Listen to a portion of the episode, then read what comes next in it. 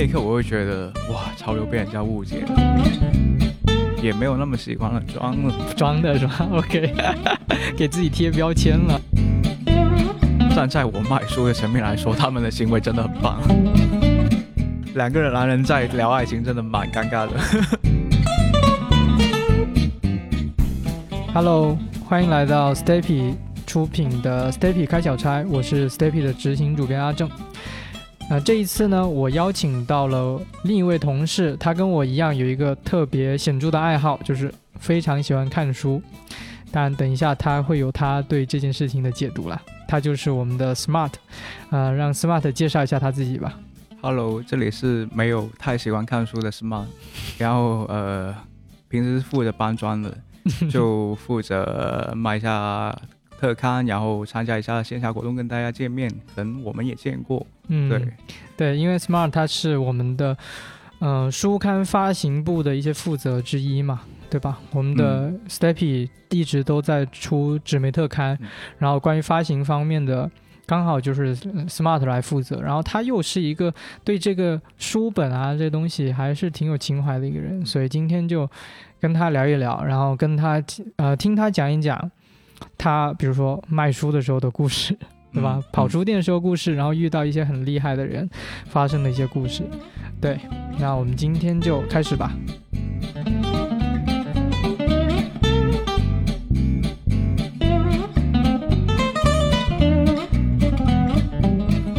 因为这很搞笑，讲一个经历哦，嗯，就是我之前去一个杭州的书店嘛，嗯，然后我是带着垮去，然后我跟他交流的过程中，他觉得内容都挺不错的，就是垮的内容。嗯，但他说到就是他书店是纯文学的，他觉得我们潮流媒体好像跟他有点不搭。那一刻我会觉得哇，潮流被人家误解了。哦，所以就是当时他觉得书不错，但是我们这个媒体嗯，跟他们那个调性不太搭，对，对不对？OK，先跟读者先交代一下，就是我们之前出了一本《华》这本是，纸媒，对不对？嗯，然后 Smart 他参与的是这一本书的一些推广的项目和活动，嗯然后之前跑了很多的书店，对吧？然后恰好你也是一个比较喜欢看书的人，那就成人美意了，我靠，对，真的不太好，又喜欢看书，对，嗯。又心累又什么的，嗯嗯。在这个推广过程中，当然了，收获还是很大的。嗯嗯，嗯。因为呃，就发现现在可能越来越少人看书，但其实纸媒已死这个概念，我们都谈了都不知道多少年了。从我没进来到现在做了这么久，它一直在耳边呢。嗯但是其实它存在一定有它的合理性，因为有一些内容它值得被记录下来，被不断的翻阅，然后也是一件比较理想主义的事情吧。嗯嗯，我们说跟不同的人聊聊天和所谓的做采访啊这件事情。呃，一方面，我个人感觉是觉得还是比较，就是我们做媒体这一行嘛，嗯还是比较有动力，或者是这个也是我们的初衷。嗯，但另一方面，你会不会觉得有时候要跟这些厉害的人打交道的时候，你会有点紧张？就是在前期准备的时候会很忐忑，有时候我确实忐忑的不得了，肯说实话。肯定会紧张。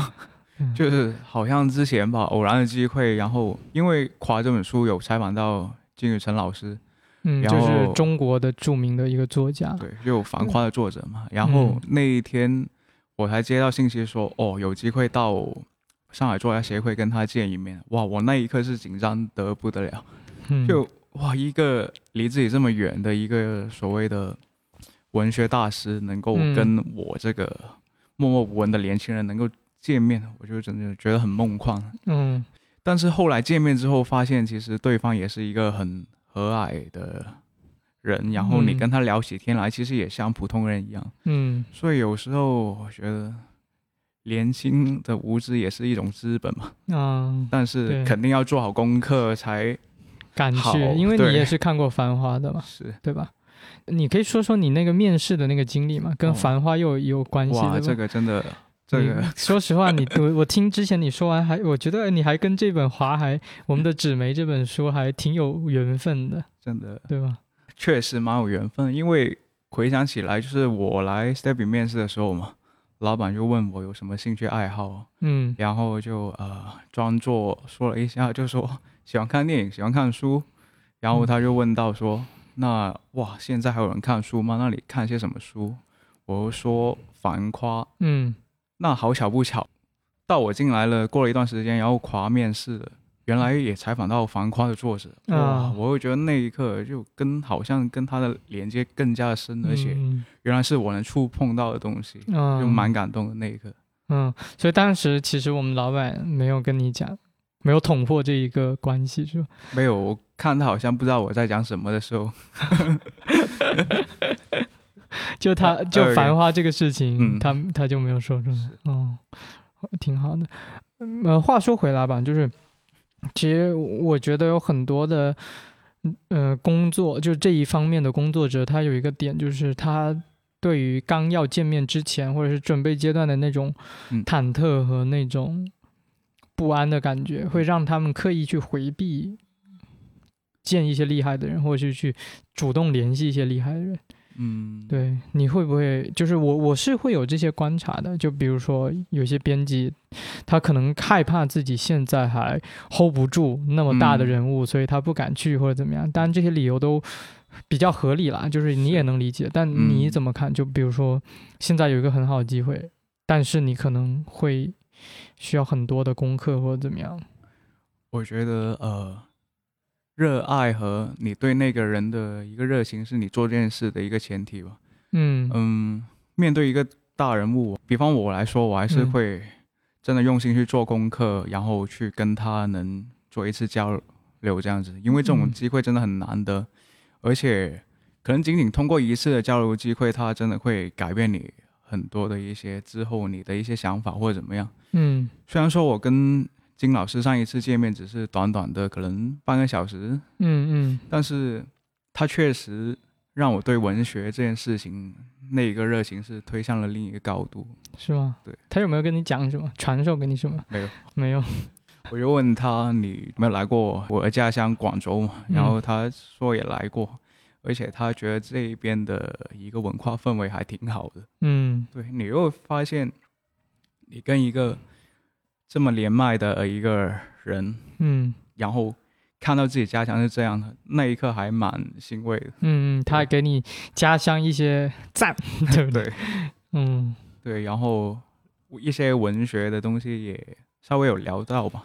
嗯，然后像之前看到《繁花》的预告片，就是胡歌演那个，他也胡歌演的？对嗯他也踏上了上海作家协会，然后站在跟我同样的位置跟金老师对谈，嗯，然后那一刻哇就很疯狂。对，确实嗯。然后有时候我觉得也是这样，就是嗯你可能当时跟他接触之后，他其实并不用说一定要跟你大聊文学，或者是是，大大启发你文学，因为嗯有时候你跟他接触完之后呢，他这个人就是对于你这种喜爱的一种确认。嗯，就他给你内心的一种确认，嗯就很足够了。有些时候，对我也记得你说，就你采访《灌篮高手》那一位，啊，对那一位位中国的总对监制，对，他认可你的时候，你肯定那一刻的心情也很不得了。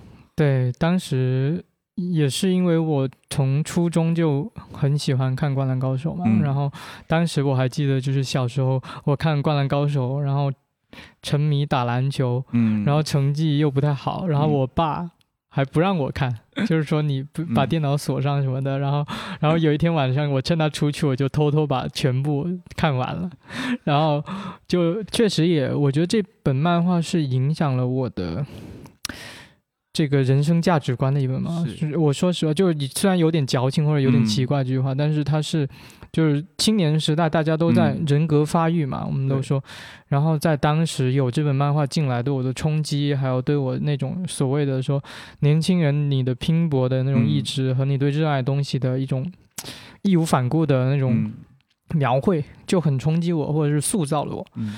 然后我一直都把这本书就是放在我的心里，嗯。然后直到我有机会，呃，作为一个编辑对吧，就作为一个采访人，然后去找当时的杨二老师，就是这一本书的长春出版社的总监制，然后跟他聊这个事情，因为我确实是对这个东西很懂，就是你想我们现在是二二年，我二二年采的，应该二一年、二二年采的，嗯。可能中间有十年的时间，我都一直对这本书非常熟悉，所以刚跟他一开始聊，就马上就能够进入那个状态。对而且真的像你一开始所说的，不是聊一些鸡皮蒜毛的事情，而是嗯深一层能够挖掘到一些更深刻的东西出来。对，然后他同时也给我一些反馈，因为他也是这种研究者，因为他就就是这本书的研究者，然后他也能够解读出很多关于少年的那种心智成长的那那一部分，而不嗯不只是说。呃，就好像说王道漫画那种，说有一个嗯。boss 出来，我打倒他，然后下一个 boss 出来打倒他那种，而是那里面有一些青春的一些纠葛啊，少年的一些心境的一些矛盾，他能够读得出来，同时我也能够接受到他的信息，然后我也能够一些给他一些相同频道的那种反馈吧。所以当时聊的确实特别爽。确实，就这种能够在认知上面或者怎么说，就大家很投机的情况下，这样聊天真的蛮爽的。对，而且都是一个怎么说呢，就是。你觉得以前是一个远远看着的那种嗯人，对吧？就好像你读《繁花》，然后，最后能够接触到金宇澄老师一样，嗯，也是这样的过程。甚至说，就是我觉得人的情感就是这样，就是嗯甚至说你见到他，他都不用跟你直接的有这种所谓的文学交流，跟你大谈《繁花》怎么怎么写，嗯。你都会觉得内心很充盈，嗯，就是觉得。呃，这本书我看的很值得，然后我见到这个人，即使他不跟我说话，是，他都能够我给给我内心的情感一些补充，或者是信仰上、信念上的一些补充。所以那一刻就那一次出差在上海的时候，嗯，满脑子都是笼罩在繁花那个感觉里面，就嗯。文学性很强。嗯，对，所以真的有时候你能接触到一个你敬畏的人或怎样，嗯，真的是一次很好的满足。嗯，也是嗯。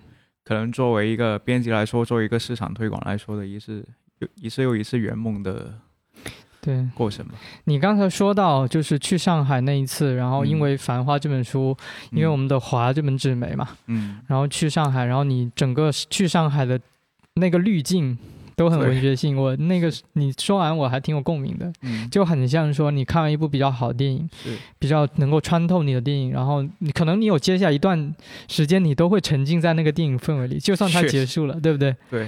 就很很有那种感觉，嗯对，就像为什么我们这么喜欢电影，因为它也是我们连接世界的一个连接点吧。它能嗯让你了解到不同地方原来有不同的人文，嗯，就更好的切入点去了解这个地方是怎么样的。嗯我会觉得嗯，就算你立足在自己这个地方，但是你也可以通过电影或者文学这种媒介去了解这个世界。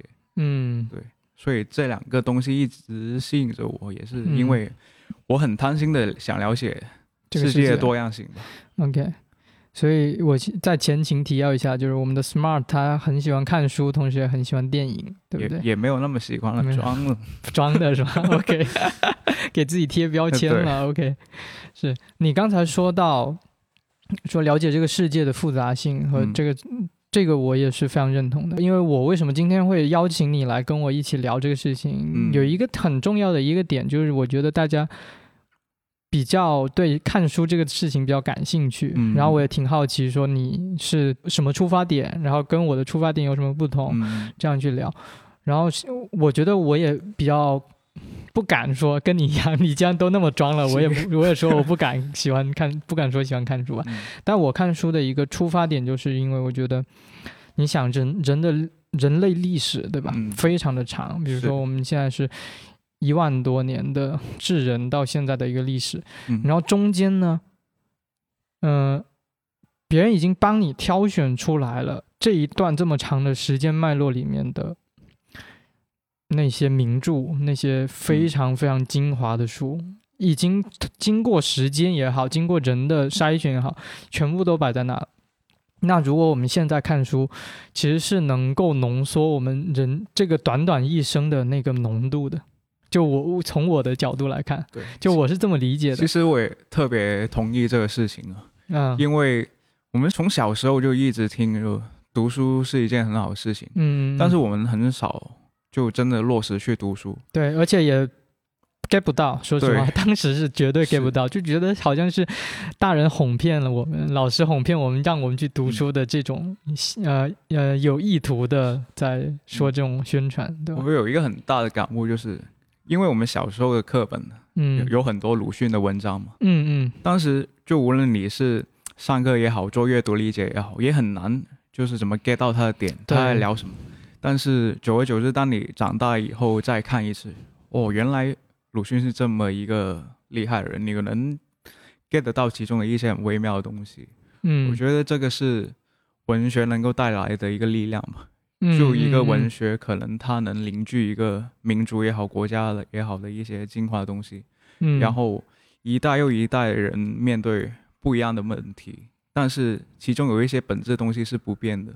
我们嗯看之前很多一些好的书也好、名著也好，其实给到你的一些反馈，也是让你更好的适应这个时代吧。嗯，哎，对对对，我会有这个感觉。对，说是因为当时我看就去年我看茨威格的那本《昨日的世界》，嗯，他就是讲他的自传的，嗯。就是他讲他在维也纳出生，然嗯后经历了一战、二战，然后最后在巴西嗯。整一个过程，然后就是你跟你说的一样，就是不同时代人他内心有一些相同的印记，是，就因为他当时也说了差不多类似的一句话，就是说他当时作为年轻人的时候，他是想要努力去触摸和印证那些未被常就未被世人所达成共识的东西。嗯，然后这句话对我来说影响就特别大。是吧？对，然后还有一句话就是他说人的呃肌肉是在很多情况下、很多年龄段里面都是可以被锻炼出来的，但是你精神的成长、精神的肌肉是在你特定的青年的那个时间，你只有狠狠的去锻炼它、去修炼它，它才会变得强健。一旦过了这个时间段，就你可能就错过那个机会了。他大概是这个意思。然后那句话我也觉得哇，特别震撼我。你想，他是在一八九几年写的吧？哦，不是，他是一九四几年写的，到现在快一百年了嘛，嗯，对吧？然后其实你看，他能也能够回答一出一些类似的疑惑，因为比如说我当时我也是很疑惑说。啊，我一味的想要跟别人探讨一些心灵层面的东西，或者是嗯呃，拉着别人跟我讲说，嗯、你不要跟我谈论当下有什么八卦，当下有什么实在的事情发生，我们来聊一聊内心层面的东西吧。但是，呃，很多人都觉得这个东西莫有点莫名其妙。嗯，那久而久之，我会觉得啊，那可能是我自己对这个东西有些不对的认识，嗯对不对？但是我当我看到那本书的时候，我就突然觉得我的坚持有些角度来看是对的，就是但我还是在坚持精神上的发育或者是怎么样对。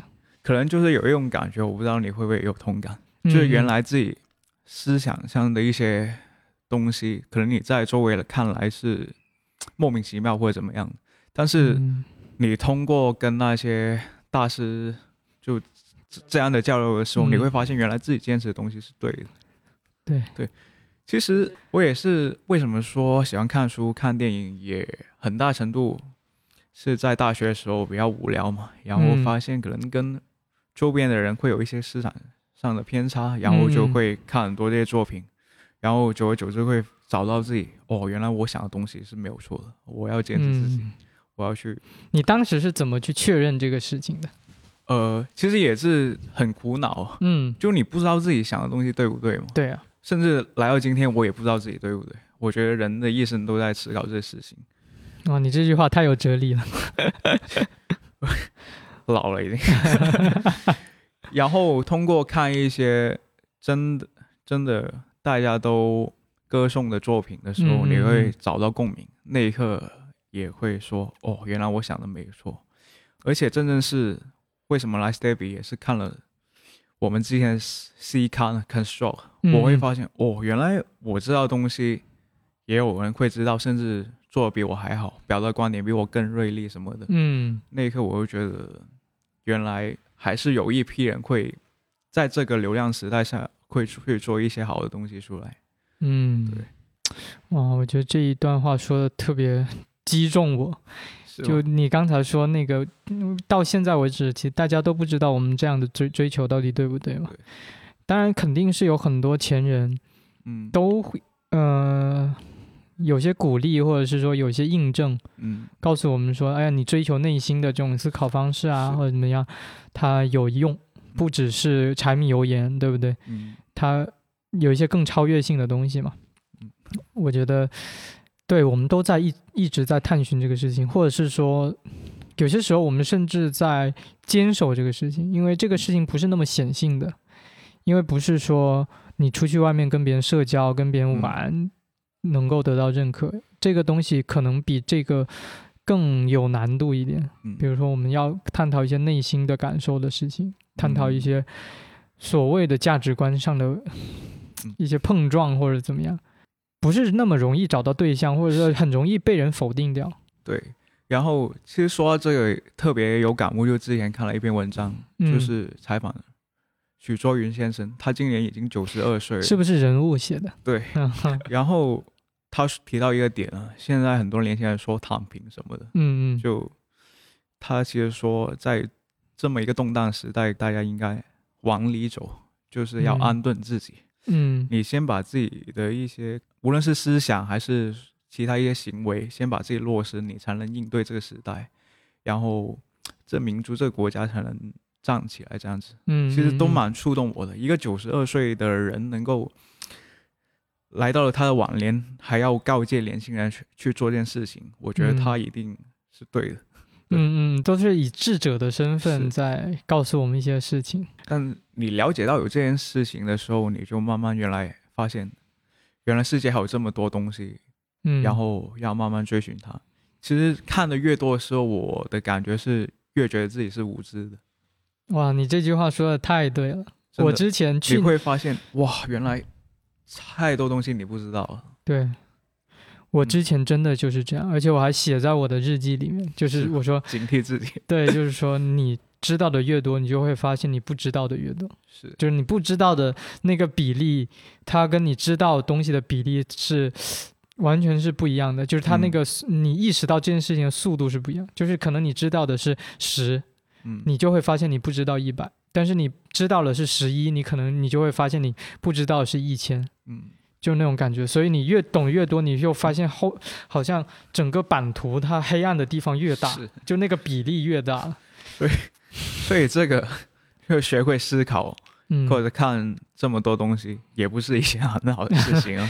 古人嗯常说“大智若愚”，啊 其实有他的心理，嗯有他的道理在。嗯，不过哎，但是我我其实知道这件事情的时候，我是带着一种兴奋的，你知道吗？我也是，就我意识到这个事情，就现在甚至我现在说出来的时候，我都觉得有点鸡皮疙瘩。就是我觉得好的东西其实永远不会穷尽，在我的这一生里面。你还有很多东西需要你去去挖掘，而且这个挖掘过程中，你获得的那种快感是对其他东西给不了的。我觉得，对，而且甚至我还追求一种很奇怪的心态，就是追求一种挫败感。嗯，就是让那些很厉害的东西来冲撞我，嗯然后让我知道我是多么的卑微和渺小。有时候我真的会追求这种感觉。我也会，就像比如说看电影嘛，嗯，然后哇，你一个大学生，你看能看懂些什么？然后就 找那些哇，觉得排名很厉害那一些所谓的艺术电影来看，嗯嗯嗯。就你一看就完全看不懂啊，嗯嗯嗯很多时候。但是你久而久之接触的多了之后，你嗯。发现那一些为什么能称作经典的东西，因为它有一些东西是真的触动到你，而且嗯。电影它也告诉了我不一定要这样拍，啊，有一些导演他就是那么的有作者性在里面。嗯然后像文学也好像之前读的一本叫《绿房子》，嗯就略萨这位作家的，他的结构性就已经很复杂，就是结构主义嘛，就他本来说的是谈现在事情，突然来一段未来的或者之前的事情，嗯所以《绿房子》这本书大概是讲什么的？他是讲了一些妓院，然啊。后几代人的经历，然后是发生在呃拉美洲那一边，所以哦，所以又是魔幻一点的那种魔幻文学。所以你能跟着他一起穿越一个森林或者那个绿房子里面发生事情，但是啊它就是像一块拼图一样，我一会拼一下这个，一会拼一下那个，最后才组成一个完整的地图出来。嗯对所以到你看那些电影在说一些倒叙或者插叙的时候，你会觉得小儿科的事情。对你说到这个拉美文学，我我有时候看起来很爽？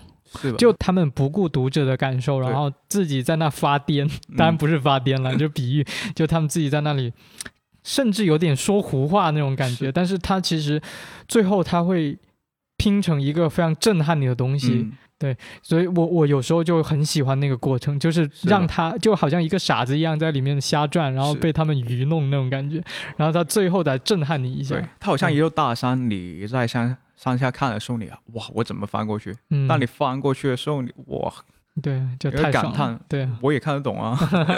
就虽然没有说完全看懂他，但他总会留下一些东西在你的脑里面嘛，会影响你。嗯嗯然后到你之后看别的作品的时候，会发现哦，原来也是这么回事。嗯，我又嗯蛮喜欢、蛮享受这个过程的。嗯，对。而且之前其实其实你说这个拉美的文学，嗯我看的不是很多啦。那个马尔克斯的那个《百年孤独》，我嗯觉得我也不敢说我读得懂，嗯因为那本书确实太厉害了。呃，除了这个之外，我最近一一而再再而三的在播客里面提及的就是迪玛利亚写的那个亲笔信。迪玛利亚就是阿根廷的那个球员嘛，嗯然后他最后得呃就世界杯夺冠了嗯。他的亲笔信里面也是很有拉美迷幻文学的那种感觉。他前面在聊他在皇马的经历，嗯然后他要上场就世界杯要上场的那个经历，嗯然后突然来了一句，他说：“我家里的房子的墙是白色的。”嗯，不知道什么时候起，它就变灰了。就是，他就突然就来了这一下，然后看到那一段的时候，我一下整个人就入戏了。就一开始看的时候，你还会嗯好像一个第三者的视角，你说哦，他现在在讲这个，因为这个都是很嗯呃怎么说呢，就是很现实的东西嘛。就是他说他受伤，然后世界杯那一场他上不了什么的。然后他突然就来了一句话：“我家的房子是白，房子的墙是白色的。”那一瞬间，我突然就被拉进这个故事里面了。是吧？就就你看，他就是像你说一样拼图，他拼一下这个，然后再拼一下那个，嗯。对，而且谈到阿阿根廷这地方，真的很嗯魔幻。除了他的足球，然后还有我最近很喜欢的作家看的博尔赫斯。嗯嗯，嗯我很记得一个感觉，就是那时候是困在家里不能外出嘛，嗯那一段时间。然后我看了他的《小径分叉的跨跨越》，嗯嗯嗯，小径分叉，我在自己的房间里面，我看完那篇文章，我觉得我自己跟宇宙有个连接。他真的太厉害，用就豆瓣内有个评论说，呃，《三体》用了三本书讲的事情，博尔赫斯用了几页就讲完了。嗯嗯嗯，是不是特别薄的那个？对它其实很多都很薄，嗯。它是一个它就很排斥长篇小说嘛，嗯，然后嗯他都是要用很一个很精简的文体去表现它的东西，但是它就很简单的跨语，就一个描绘了一个无限然后循环的一个概念给到大家。嗯，就这本书嘛，你可以跟听众讲一下吧，就这本书它大概讲了一个什么？讲不出来，因为太难美了，是这？博尔是真的很难讲，嗯，有大家有兴趣还是去那感看一下就能感受到，嗯嗯嗯，因为怎么说，他就描绘一个事情，他能描绘到一个无限的状态。我不知道怎么说，类比一下，就洛兰是他的粉丝嘛，哎，对对对，然后洛兰拍的，无论是《星际穿越》也好，还是《盗梦空间》也好，嗯其实也有一些致敬到博尔赫斯的地方。嗯嗯但是我觉得电影跟他的文体比还是嗯，差了一点，对。差，有点因为还起码他那个是商业片，对吧？当然不是说价值商业片啊，就是对他肯定要，嗯，比如说哎呀，符什么符合嗯观众啊，什么什么，对吧？但就像你提到，就说到商业片这东西，嗯嗯大家好像有个滤镜说，就商业片就一定不是嗯，艰艰深的，对吧？不是很极致的文艺片或怎么样。嗯嗯嗯但是像王家卫导演，他一直声称自己的电影是商业片，嗯，啊啊那这个时候怎么理解这件事情？啊，This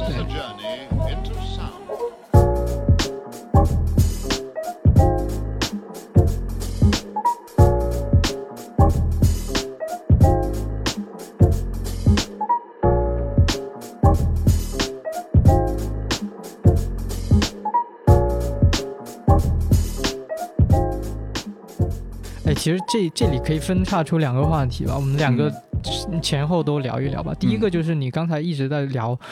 你看的这些书，其实我们也能够感觉得出来，你对文学这个东西是比较，就是生活习惯性的去看一些文学作品嘛，嗯对吧？但是对我来说，我我嗯可能会看一些比较纪实类的东西，或者是那个工具类的事情，嗯对，比如说我那个枪炮、病菌、钢铁，嗯讲人类史的，然后还有那本大问题，它是讲哲学的入门的，嗯就这些书，其实跟你提到的这种文学这种大品类还是不一样的嘛。嗯所以我还是挺好奇，从你的角度来看，呃，文学它怎么吸就吸引你呢？或者是你为什么在那么多书的品类里面，你就挑文学去看？觉得这个是可能高中的时候被人播下的种子吧。啊啊，就隔壁桌他他也看书是？吧？对，然后嗯塞给我看，我很记得那时候看的《月亮与六便士》，啊，然后其实那个东西对我影响还蛮大的。嗯然后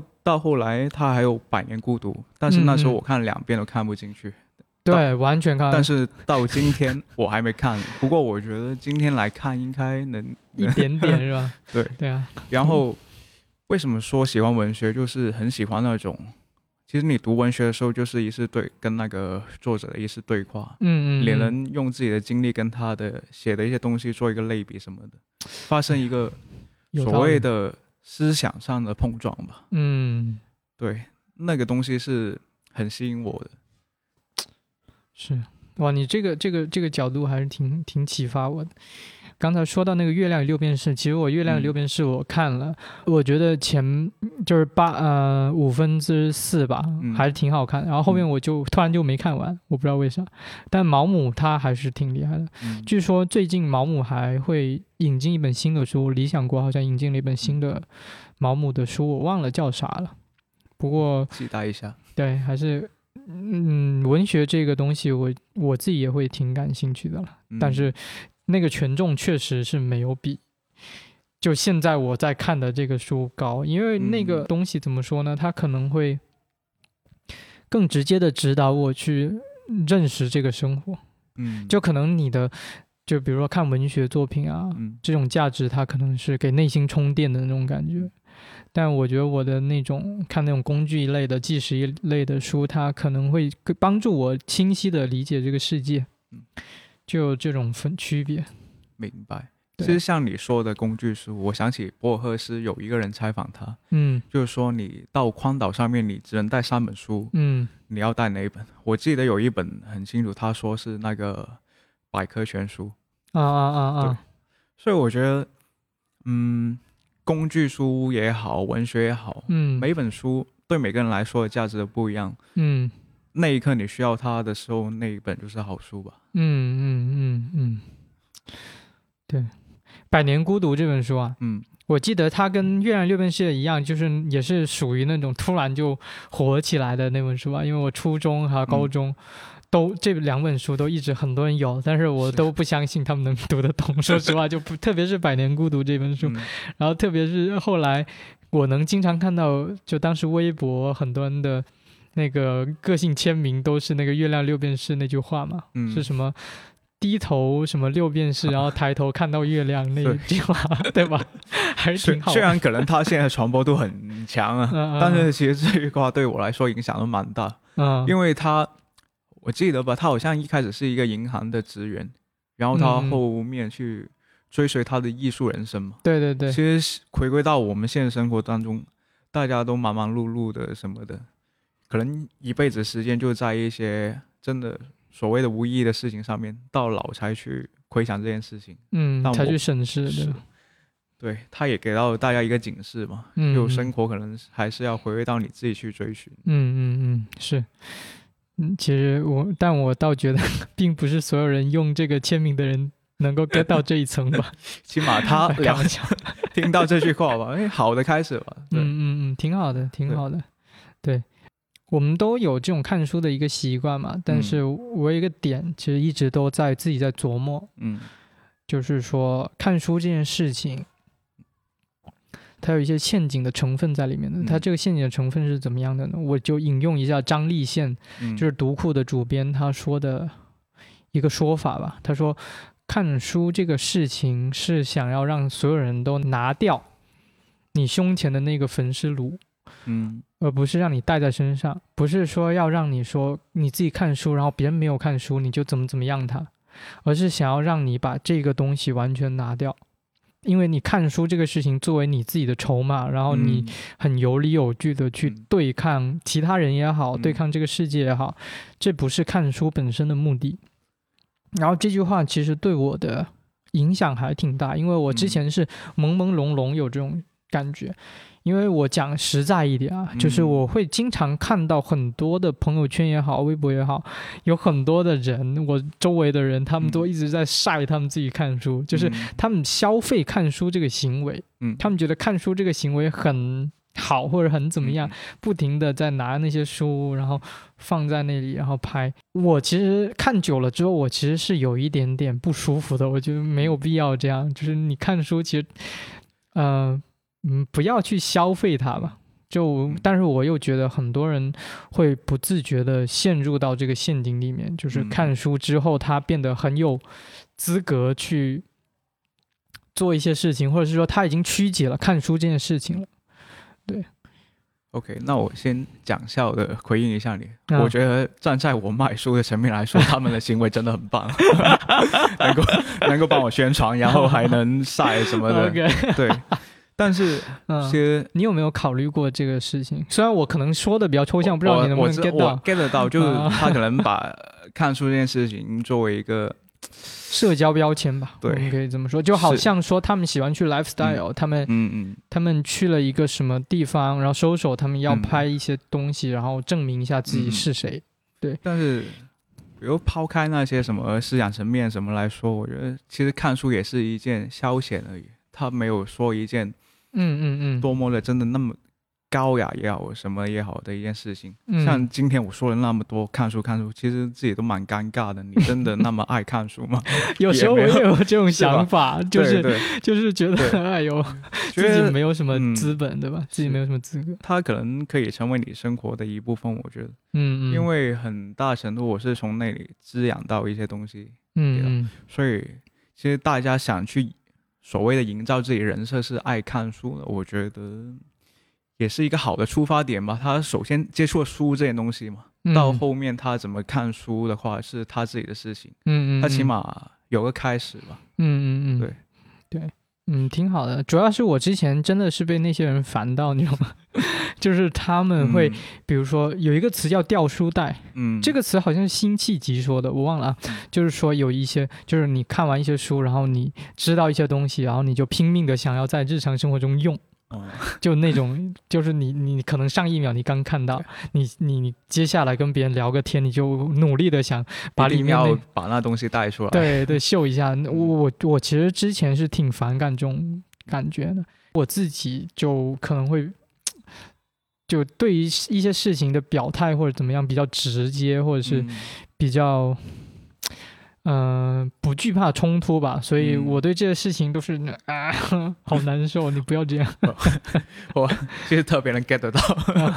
对啊，对，所以哎，蛮复杂的这件事情。就看书，但在这个嗯时代来看，它好像它很奇怪，我不知道怎么说。嗯，就大家看书好像一个不是现在主流的一件事情。当你看书的时候，可能甚至有人会投向异样的眼光什么的。嗯哼，对嗯哼。但是我始终觉得读书这个，大家还是去尝试一下吧。嗯嗯嗯，OK，我 我之前就是，嗯、还是挺会嗯、审视一下自己有没有这一点吧。就、嗯。呃，我觉得我后面养成一个比较好的习惯，嗯。就是说，当我意识到那些东西不太好，或者是那些东西在我的价值层面上嗯。是有问题的时候，我后来第一反应是想一下自己有没有做过类似的事情。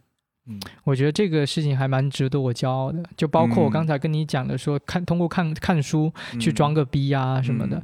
然后有时候会想，但是我不敢说自己没有，嗯然后然后我也挺，怎怎么说呢，就挺警惕这一部分的嘛，就不嗯希望自己。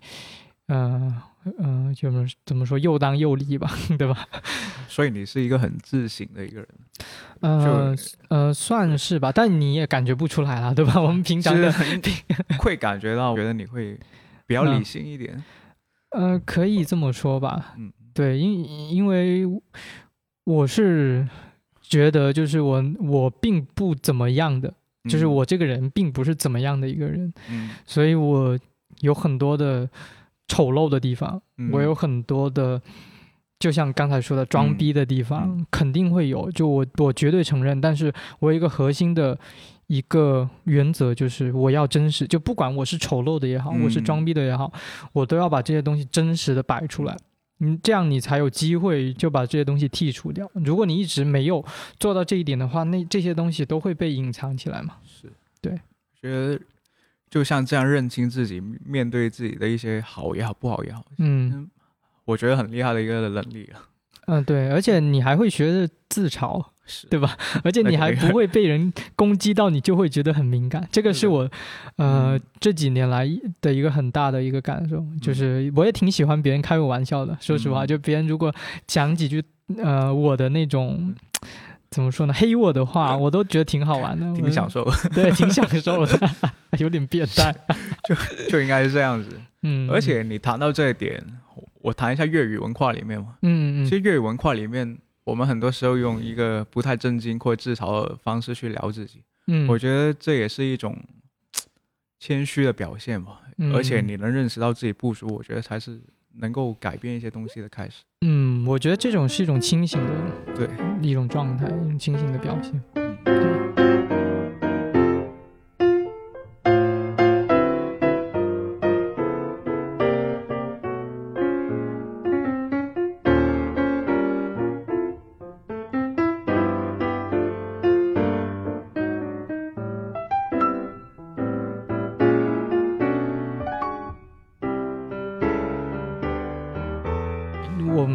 说有什么你想直接杀我一个回马枪的一些问题吧？嗯，你是真的有还是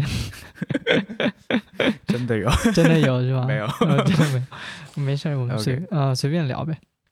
对，然后嗯，所以你觉得呢？就是你在这种。比如说，我们说泛一点，就看书，通过看书，通过看电影，嗯然后你自我觉察自己的、嗯的内心，然后还有这些感受之外，你觉得你最大的收获是什么？就看这些东西吗。对，嗯，就比如对我来说，肯定就是说你真实的把自己摆放出来，然后去嗯修饰自己，这个是我的一个很长线的一个课题。然后不知道对你来说，你通过这些不不太主流的这种嗯方式看书或者是什么东西，你会摄取到一些什么不为人知的？OK，那谈一下不为人知。嗯就可能你真的通过看那么多电影或者一些书也好，你认嗯识到跟你一些同频的人，嗯嗯嗯，或者一些思想层面接近的人，嗯。当你跟那些人聊天的时候，哇，真的很爽啊！就可能像你录播客那样，嗯嗯嗯，对。对对。然后你看那么多东西，其实那些都是别人的故事嘛。你对回归到自己生活当中，你要开始你自己的故事。那时候你对生活的一些感触吧，也会不一样嘛。你怎么看待一个事情，或者怎么处理一个事情，也会不一样。嗯嗯，就是因为经历过一些那种洗练的感觉。你用一两个小时就能在一部电影里面经历人的一生。嗯嗯，你出来，之后，哇，你还是一个二十多岁的年轻人，嗯你才开始你的人生，那你怎么面对他？嗯，对，那种嗯感觉我就很享受。啊对，就有一种抽离感，会不会是可能很多时候我们日常生活中都是很乏味，是？但是很多电影里面提供了很多一些我们日常生活中无法触及的很精彩的一些事情，嗯，然后它给到你的感触就好好像圆梦一样。对嗯嗯嗯嗯，其实看书也是这样的一个逻辑嘛。一样的，嗯嗯，说实话，我昨天晚上就下班之后有点累嘛，嗯然后到家九点多的时候，然后在路上的时候，我突然想，哎呀，我等一下又可以接着看那个《枪炮、病菌、嗯钢铁》，那个时候我就突然又很开心，你知道吗？嗯对，就突然就很开心，回去就开始看那种感觉，因为我觉得它的成本还是挺低的，就是相比于说嗯你要出去收手啊，嗯，出去跟别人组队互动性的那种活动，这个东西太简单了。就是你到家，你翻开书，你就可以进入一个很丰富的那个那种。世界。对，那我想问一下，你嗯平时是哪一个时间段看书的？哎，你你这么一说，其实还有就挺好玩的，是吧？挺搞的，就就是大家哇，平时说生活那么忙碌也好，上班啊什么的，那你是我也想知道。我其实这样的，我在去年的时候开始就是比较密集的看书，嗯呃，对，二二年的时候开始密集的看书，然后我一开始对看书这件事情是有那种矫正性的心理的，就是说，哎呀，我还是耐着心来看一看书，就是有内心的这种嗯，劝导、劝导性的，不是那种自发性的说啊，嗯。我特别喜欢看书，嗯。这一点我我相当承认啊，就我也不是一个特别会看书的人，所以一开嗯。始需要这个过程，嗯。然后慢慢看着看着呢，我就突然发现，好像被练出来了，就那种阅读的能力被练出来了。嗯。然后到后来，我甚至是那种半夜两三点还在看书，就是因为这件事情不是呃不是那种炫耀啦，不是那种怎么样，就是好像半夜两三点我们都会刷手机嘛，嗯。然后有时候我真的是是觉得手机没什么好刷了，但是我那个时候又不想睡觉，然后就拿起一本书开始看。但是看书这件事情，就像你刚才说的，它不是一种很神圣、很大的一个事情，它就是一个消遣。对，它就是一个消遣。所以，比如说有时候看书，呃，看到就太沉浸了，有时候也会看到一两点吧。因如果你这样刚才那个问题的话，可能现在比如工作日可能是晚上深夜一点就会看，但是我从来不觉得那个是一种学习，一种要准备，然后要。嗯，好，OK，坐在桌前开始看。我一般都是躺在躺在躺在床上，就然后就这样。它甚至是生活中一个缓冲剂吧，一个享受的过程。对对对对对，你对能忘掉一些很多事情，然后沉浸在这个世界里面。对，它不是一个说需要先举行一些什么仪式，或者是说它是好像我们小时候小时候那种写题的时候，我们写题之前就心里要做斗争啊那种感觉，对吧？没有那么夸张。对，没有那么确实就是我躺在床上滚来滚去，然后那个嗯书就在那翻那种感觉。对所以你都是在深夜里面去看的。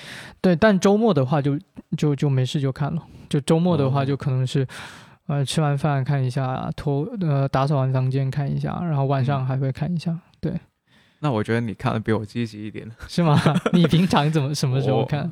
呃，说出来都有点尴尬。我是嗯早上坐地铁的时候看的。啊、早上坐地铁，早上我也坐地铁的时候我也会看，但是我看的是文章类的东西，嗯就是我可能、嗯就像你刚才说那个许卓云那个、嗯嗯那种文章，人物的报道啊，嗯或者是就嗯其他比如晚点的报道，就那种体量比较小嘛，所以我可能一趟地铁我就能看得完，我就在那个时候看。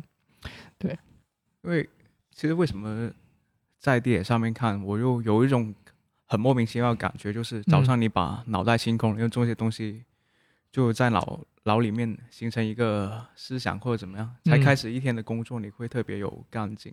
哎，有时候确实是有，有时候我有时候我中午吃饭的时候，我也会找一篇文章来看嘛。嗯嗯，然后看完之后，我就觉得我的精神很，是吧？对啊，就那个浪潮很大很高，然后就觉得内心充满能量那种感嗯。觉。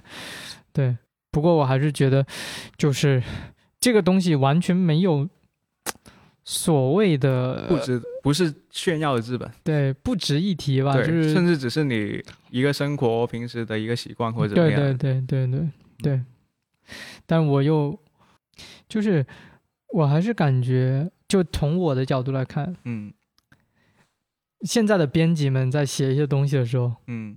我是能够很直接感受到他平时有没有看过书的，就还是很直接的。我有时候是这样想的，就是我们大脑里面有个运行内存，嗯，就比如说你想到一一一句话，或者嗯想到一个要表达的东西，嗯。然后你要通通过具象的文字把它写出来。那写出来的时候，有些人就会写到一半，然后就把这个东西忘了，或者是把这条线忘了，嗯。不知道自己想要表达什么，所以他就会写的很啰里啰嗦，或者是说忘了前面在说什么，然后后面又重复了那那些词，哦就那种感觉。但是我觉得阅读就是在锻炼你这种运行内存大小的，就有些时候一句话很长，对不对？嗯你看完这一句话的时候，你第一，它最开头的是什么？你还记得？嗯那这样的话，你在你真正写作的时候，你也会这样。就比如说，你想的是一个很大的东西，对，你一直写一直写，你还能够维持说，哦，这个很大的东西我写到哪了？这个可能真的是就是从阅读里面，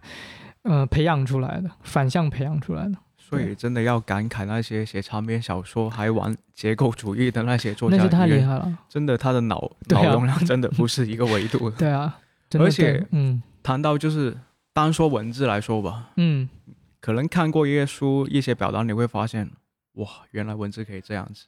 对对对原来对，对，我我后面很美妙嗯。那个事情，我觉得在中文里面的一些文字表达的东西，对对，因为我看那种纪实文学啊，还有那种时评啊、报道类的东西比较多嘛，嗯，然后我就很喜欢那种很简单的字的组合，嗯。然后能表达出一个非常好的一种画面。嗯。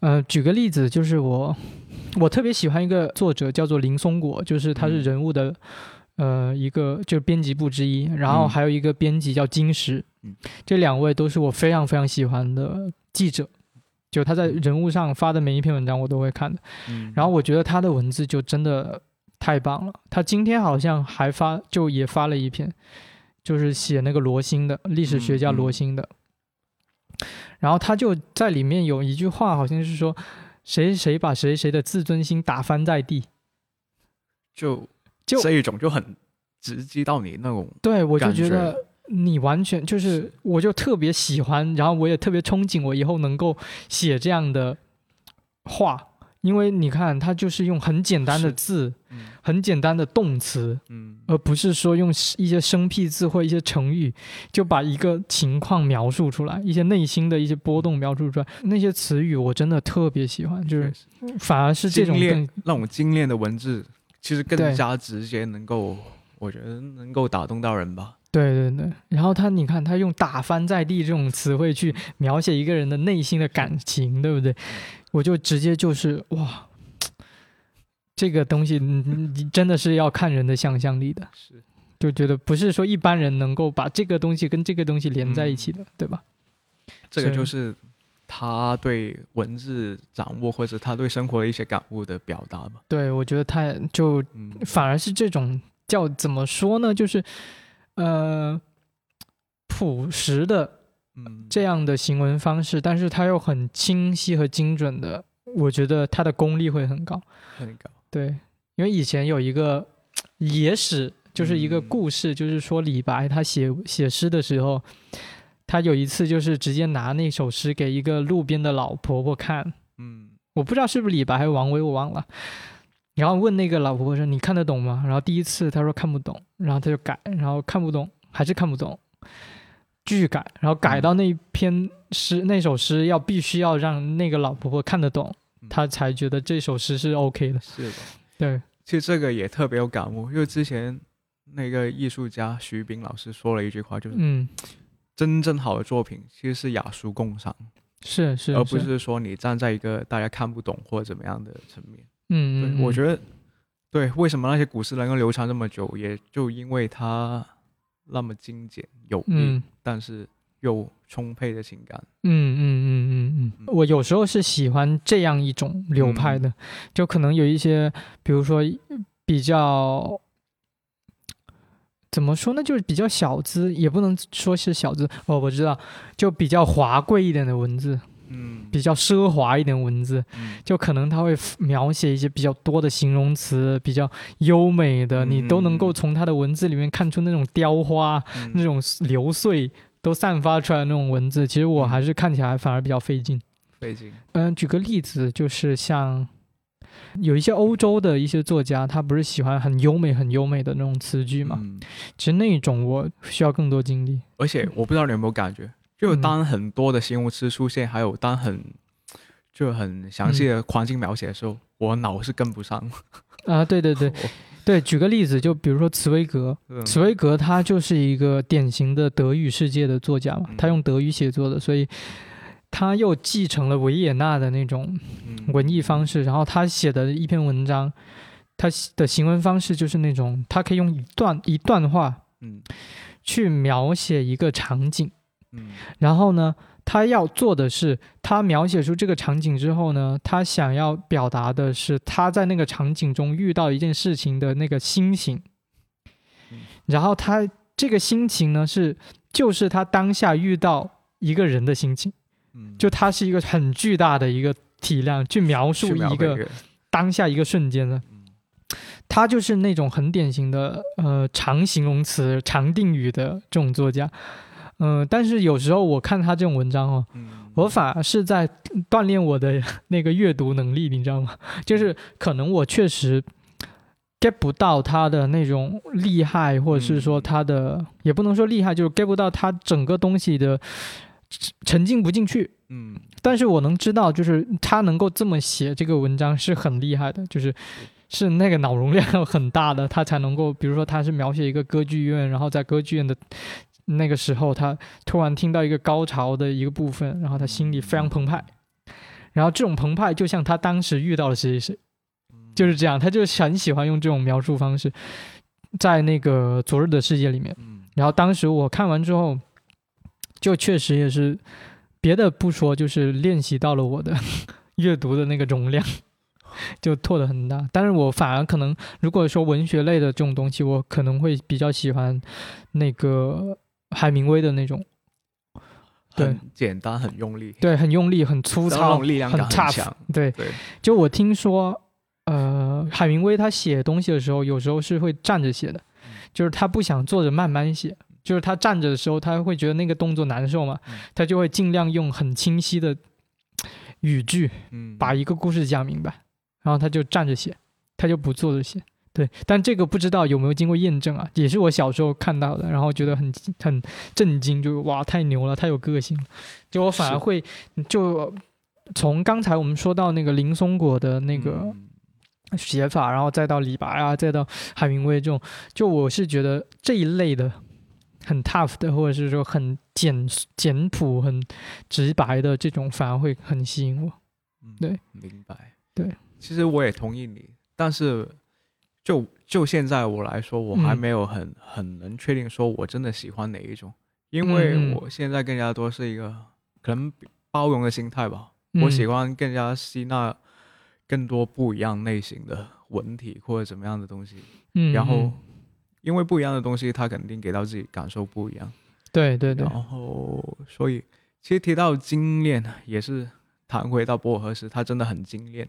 嗯然后为不为什么说不同国家的那个文笔有不一样？其实跟他的语言有一个很大的关联。对对对，有一些国家很精炼的语言，或者有一些真的很繁繁杂，像德语那一种。嗯嗯嗯所以其实看这不一样的文体，也是能感受到一个国家、一个地区的一些面对对貌的东西、人对对文的东西。对你这个说的很有道理，就语言史的学家都会认为说语言是一个对人类进程，或者是说对那个民族的整个思维都有一个嗯关键的塑造嘛，关键的区别，嗯就是因为语言。是对你这个这个点，我觉得特别好，因为我想起我高中的时候，我们的语文老师给我们举了个例子，嗯。就是说我们现在看雪嗯，就是白色嘛，对不对嗯？然后我们可能形容雪的颜色就是可能就是那几个，嗯。但是在一些极地国家或者极地民族，嗯。在北极的一些民族，他们对雪可能有六七八种说法，就是我们看上去觉得就是一个颜色，但嗯。在他们眼里可能是八类，是。所以你可以很就这件事也对我挺震撼，就是语言它的力量有那么大。非常直接能够影响到当地的人或者怎么样的一个国家，形成它面貌的一个东西。对对对它可能比这块土地更重要。对对对，真的真的可以说是这样，因为你就像以色列嘛，对吧？以色列就是后来聚集起来的这个国家，嗯，所以他们当时的整个人文风貌其实就是很经典的，怎么说呢？从语言开始，嗯对，它就是印证了你那个一个文化比文化比土地更重要，信仰比土地更重要。对而且到了方言的话，就更加不用说。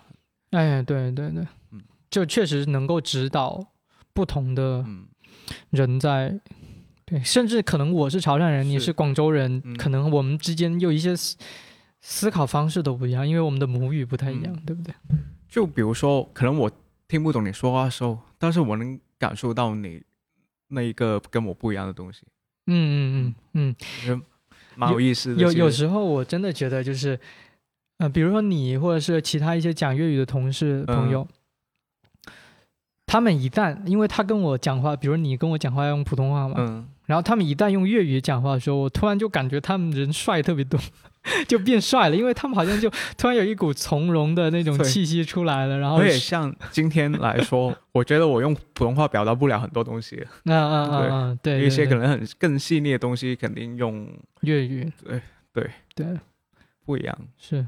嗯我我我还是挺想问你，就是你刚才说你自己其实没有确认说，或者是说没有一个定论，说自己嗯到底喜欢什么，不喜欢什么嘛？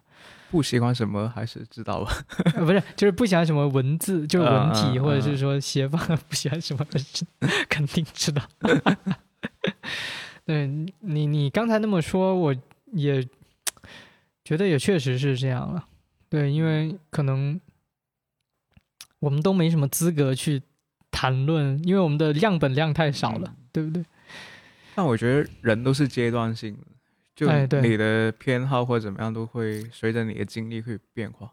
我记得很深，就是我第一次看王家卫导演的《阿飞正传》，我觉得很、挺乏味的，嗯。但是后来他变成了我最喜欢他的电影之一，嗯。对。因为长大之后你更能感受到其中的一些微妙的情感的东西，它嗯会吸引到你，所以，呃，当下我真的不知道怎么说文字这个，我还没能理清我到底嗯喜欢哪一种。嗯嗯嗯嗯嗯。你说到王家卫，我们最后其实可以聊一下《一代宗师》了。嗯因为《一代宗师》，呃，我先说吧，嗯好吧，因为《一代宗师》当时我看的时候是大一吧，嗯然后大一的时候看了好几遍，嗯然后中途其实《一代宗师》这部这部电影跟我还有一些渊源，因为我当嗯时还分手了，就是经历失恋的这个 期间。那很配啊，跟对吧？就里面跟宫二对吧？对。就那些故事，嗯。就我分手了，失恋了，然后在里面就刚好遇到了这样的嗯。情节刚好印证了我，就好像你刚才嗯说的文学印证了一些嗯。生活故事，对不对？然后我就看了三四遍，然后里面的主题曲我到现在它都是我云网易云播放的历史播放的第一位，就是我听了六哦七百遍。早知道我那个 CD 送给你。啊，那那哦对哦，哎呦，年年会的时候对，哎太可惜了，对对对。对。对，当时就因为从我本来讲我不懂粤语嘛，嗯。当然我听得懂，但是我不是那种受到粤语文化濡染的那种人，嗯。然后对于整个东西没有那种情怀。嗯然后看过王家卫的电影，可能就这一部，就是《一代宗师》。哎，那个《卧虎藏龙》是不是他拍的？卧虎藏龙好像是李李安安哦，对，李安那就不是了。你看，就是所以王家卫我就可能就真的只看过《一代宗师》，那时候《嗯阿飞正传》重庆森森林》，对不对？嗯这些都是他拍，我都没看过，说实话。但是《一代宗师》确实，就对我来说，就是当时的一个嗯概括，概括我的失恋期。对，就所以你的情感都倾注在里面。嗯，可以这么说，就当时的那个音乐，就嗯一下子就可以把那个回忆带起来，很美好。现在觉得很美好，就从一个文学性的视角来看的话，确实挺美好的。就就很凄美吧。对对对对对对对对嗯，对，所以你呢？你说说看呗。一代宗师吗，对，一代宗师也是我看王家卫导演的第一部电影，嗯，所以我是很后才看了他的电影。嗯然后那时候不知道从哪听到，就哇，有一个导演用了十年的时间去拍一部叶问的电影。嗯那时候已经有别的叶问电影上映了嘛，嗯，所以你的印象。就是要要怎么打人或者怎么样。然后那时候误打误撞就在电视上点播，然后看了这部电影。当时我记得大学还是高中啊，忘记了。但是那时候只是觉得说，哇，画面很好看，然后很多对白，然后打架什么的，嗯，也没有说 get 到一些什么东西。更深层次的，对。对，然后到了前段时间，刚好也是它上映的十周年，嗯嗯，然后我就重温了一下，哇，发现一件很恐怖的事情，其中的很多一些所谓的人生道理我都 get 得到，啊，很恐怖我？就觉得挺悲 挺悲哀的一件事情，就可能悲欢离合也好，一些什么嗯。对一些人生的追求也好，都能了解到他是讲的一些什么故事对，，然后特别是他当时因为时局，然后嗯离开，然后流离失所。而且可能过往我是更加就专注于梁朝伟这叶问的角色嘛，然后到我第二次看的时候，我反而觉得是章子怡饰演的宫二会更加吸引到我。他就哪一个才是一代宗师？我觉得每个人都有不一样的答案。对，他对一些在那个时代下的一些对世俗的反抗，然后自己的一些坚持，哇，那个精神是很吸引我。对，而且他的那种桀骜不驯，或者是说一种坚韧的那种嗯。自觉，嗯，就怎么说到现在都是一个非常鲜明的一个角色，就嗯。好像后来就没有看过女主角是这样的感觉的，就如此的就坚韧，它有它的独特性吧，在里面。对，好像是不能复刻、不能被复刻的那种感觉。虽然我们现在说大女主、大女主，对不对？嗯可能我看片量比较少，我不知道，但是嗯确实内部的塑造太赞了。而且我还嗯看了很多版本，什么导演剪辑版，然后哇，那你看的比我多。对，然后还有还有什么欧洲的版本，嗯然后还有就第一个版本嗯那种。其实也是它了很多商业性的一个表现，它在嗯不同地区根据当地的口味去剪一个出来。嗯嗯嗯嗯然后唐维这部导这部电影啊，嗯还有一个很很有趣的片段，我不知道你记不记得，就是张震，他只出现了很短一件事，对对对，就拿、一那个、个时间，然后他有一幕是在火车上跟宫二相遇的，对他怎么解释这场戏？他就说，王家卫嘛，他说有时候你在生活上遇到一个很有意思的人，可能你们就见了一面，然后之后就再也见不到，但是那一段的经历他会一直在脑里面。嗯因为我还蛮信这件事情的，然后也会发生嘛，所以我挺喜欢人与人之间那种微妙的情感的，嗯对嗯，所以应该这也是我被他导演的电影吸引到的地方吧。就他能够触动到一些柔软的地方，嗯，会吗？而且我不知道是不是可能南方人嗯。就情感会特别细腻什么的，哦，不像北方那么直接。不要地域黑暗，不要不是不 是，就你在哦。一代宗师里面也看得到啊，南对北对对，两边人的一些性格的一些处理方式、处事态度是然后你就能更加感受得到那种情感吧，我觉是这样觉嗯。得。我觉得再聊深一点的话，我觉得是这样的，就是嗯。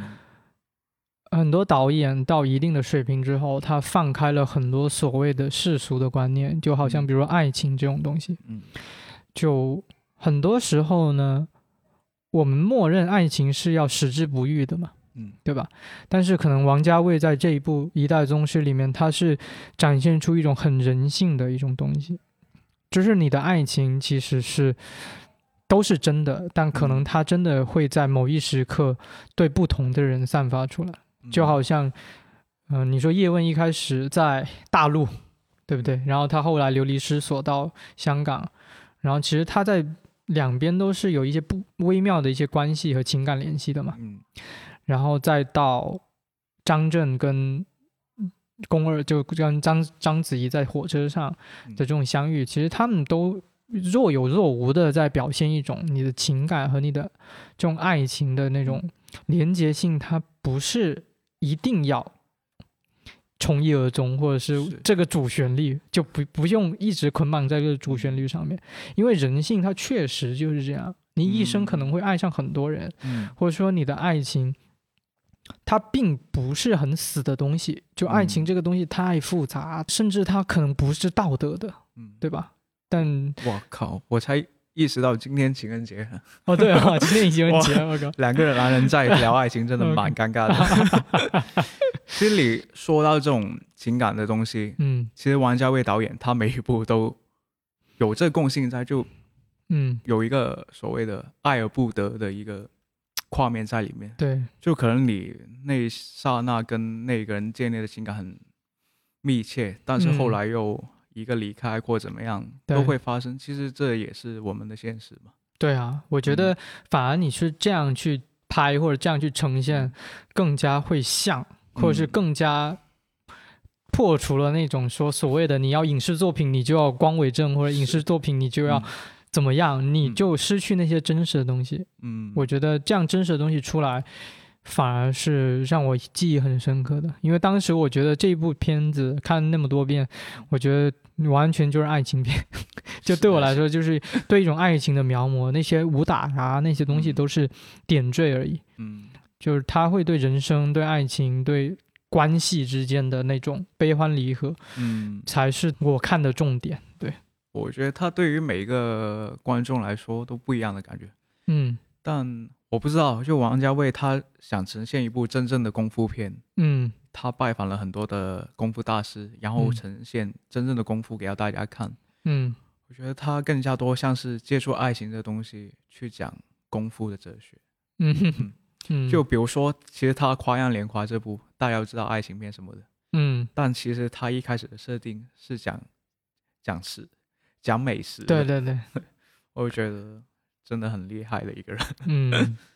嗯，对啊，那行吧，那我们今天其实就聊到这吧。嗯，对，然后我们下一次有机会我们再录制，，OK，再邀请你来，好吧？那 Stevie 开小差，我们就下次再见喽，拜拜。拜拜。